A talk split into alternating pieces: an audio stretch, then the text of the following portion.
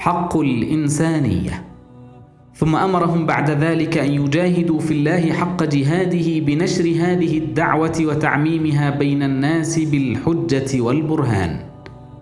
فإن أبوا إلا العسف والجور والتمرد فبالسيف والسنان. والناس إن ظلموا البرهان واعتسفوا فالحرب أجدى على الدنيا من السلم.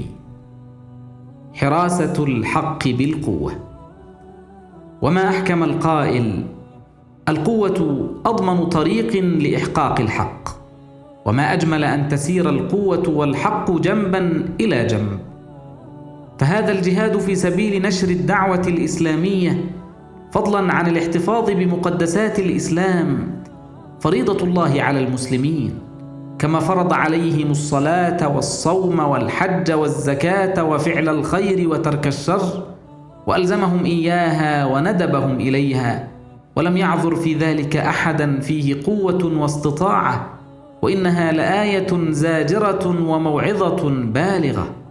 انفروا خفافا وثقالا وجاهدوا بأموالكم وأنفسكم في سبيل الله. وقد كشف الله سر هذا التكليف وحكمة هذه الفريضة التي افترضها على المسلمين بعد هذا الأمر. فبين لهم أنه اجتباهم واختارهم واصطفاهم دون الناس ليكونوا سواس خلقه وأمناءه على شريعته وخلفاءه في أرضه وورثة رسوله في دعوته ومهد لهم الدين وأحكم التشريع وسهل الأحكام وجعلها من الصلاحية لكل زمان ومكان بحيث يتقبلها العالم وترى فيها الإنسانية أمنيتها المرجوة وأملها المنتظر هو اجتباكم وما جعل عليكم في الدين من حرج.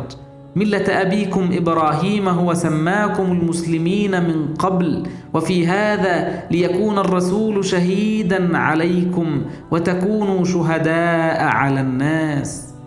وتلك هي المهمة الاجتماعية التي ندب الله إليها المسلمين جميعا أن يكونوا صفا واحدا وكتلة وقوة وأن يكونوا هم جيش الخلاص الذي ينقذ الإنسانية ويهديها سواء السبيل. رهبان بالليل فرسان بالنهار. ثم أوضح الحق تبارك وتعالى للناس بعد ذلك الرابطة بين التكاليف من صلاة وصوم بالتكاليف الاجتماعية. وأن الأولى وسيلة للثانية وأن العقيدة الصحيحة أساسهما معا حتى لا يكون لأناس مندوحة من القعود عن فرائضهم الفردية بحجة أنهم يعملون للمجموع. وحتى لا يكون لآخرين مندوحة من القعود عن العمل للمجموع بحجة أنهم مشغولون بعباداتهم مستغرقون في صلتهم لربهم. ومن أحسن من الله حديثا أيها المسلمون. عبادة ربكم والجهاد في سبيل التمكين لدينكم وإعزاز شريعتكم هي مهمتكم في الحياة. فإن أديتموها حق الأداء فأنتم الفائزون. وإن أديتم بعضها أو أهملتموها جميعا فإليكم أسوق قول الله تبارك وتعالى. أفحسبتم أنما خلقناكم عبثا وأنكم إلينا لا ترجعون؟ فتعالى الله الملك الحق. لهذا المعنى جاءت أوصاف أصحاب محمد صلى الله عليه وسلم وهم صفوة الله من خلقه والسلف الصالح من عباده رهبان بالليل فرسان بالنهار. ترى أحدهم في ليله ماثلا في محرابه قابضا على لحيته يتململ تململ السليم ويبكي بكاء الحزين ويقول يا دنيا غري غيري. فإذا انفلق الصباح ودوى النفير يدعو المجاهدين رأيته رئبالا على صهوة جواده.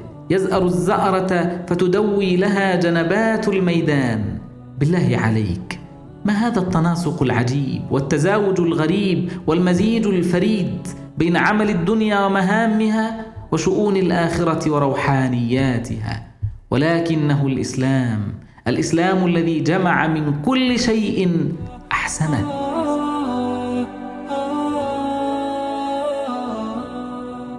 تابعونا على حساب حسن البنا على SoundCloud